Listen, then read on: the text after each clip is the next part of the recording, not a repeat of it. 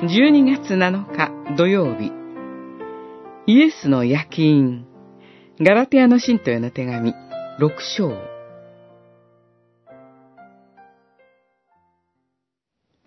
これからは、誰も私を煩わさないでほしい。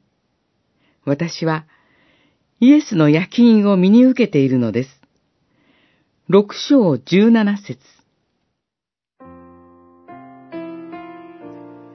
イエスの焼き印を身に受けているとは、強烈な表現です。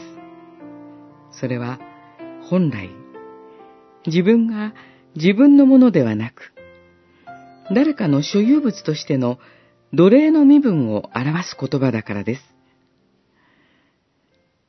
このようなパウロの生き様に比べると、人との摩擦を避け、迫害されないために割礼を進めている人々は、なんと情けなく見えてくることでしょう。イエスの夜勤を受けた者は、しかし、自らを誇るものではありません。むしろその逆です。自分が弱く、何一つ誇れるところのないものであることをよく知っている人々です。だからこそ、罪を犯す人を柔和な心で導くことができるのです。互いに重荷を担い合い、すべての人に親切になれるのです。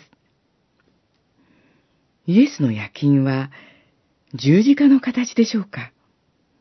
それともハートの形でしょうか？いずれにせよ、永遠に魂に刻まれる神の愛の形であることは確かです。そして、この夜勤を身に受けた人々こそ、神によって新しく創造された人なのです。